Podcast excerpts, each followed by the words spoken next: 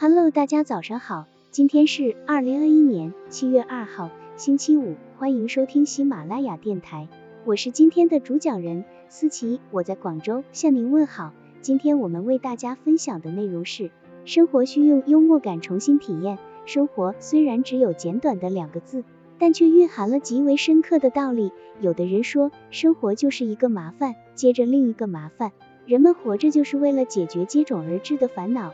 有的人说，生活就是一个万花筒，你不停的转，会看到各种不同的缤纷多彩的花花世界。无论是哪一种说法，都有其道理。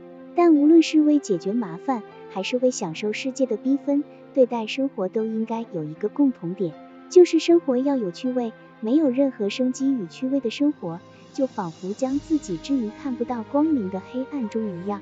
只会感到无助而痛苦。生活需要趣味，需要幽默的姿态，就应该学会一分为二的看待生活，对待一件事情。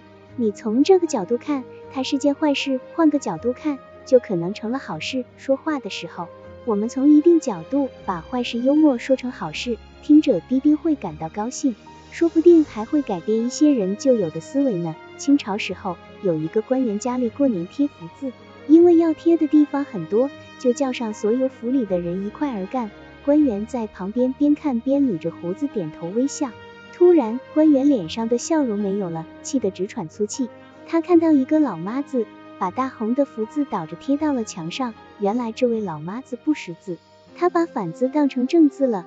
官员喝令老妈子过来，把她臭骂了一顿。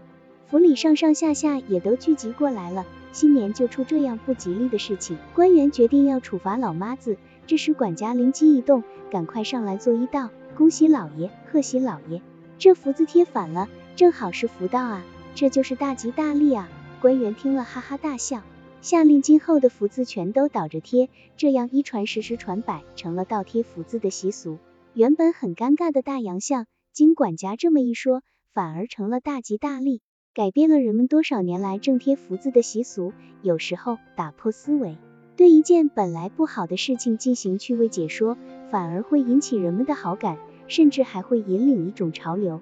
用全新的角度解释生活，用乐观的态度诠释人生，你的命运或许就在此刻转机。好了，以上知识就是我们今天所分享的内容。如果你也觉得文章对你有所帮助，那么请订阅本专辑，让我们偷偷的学习，一起进步吧。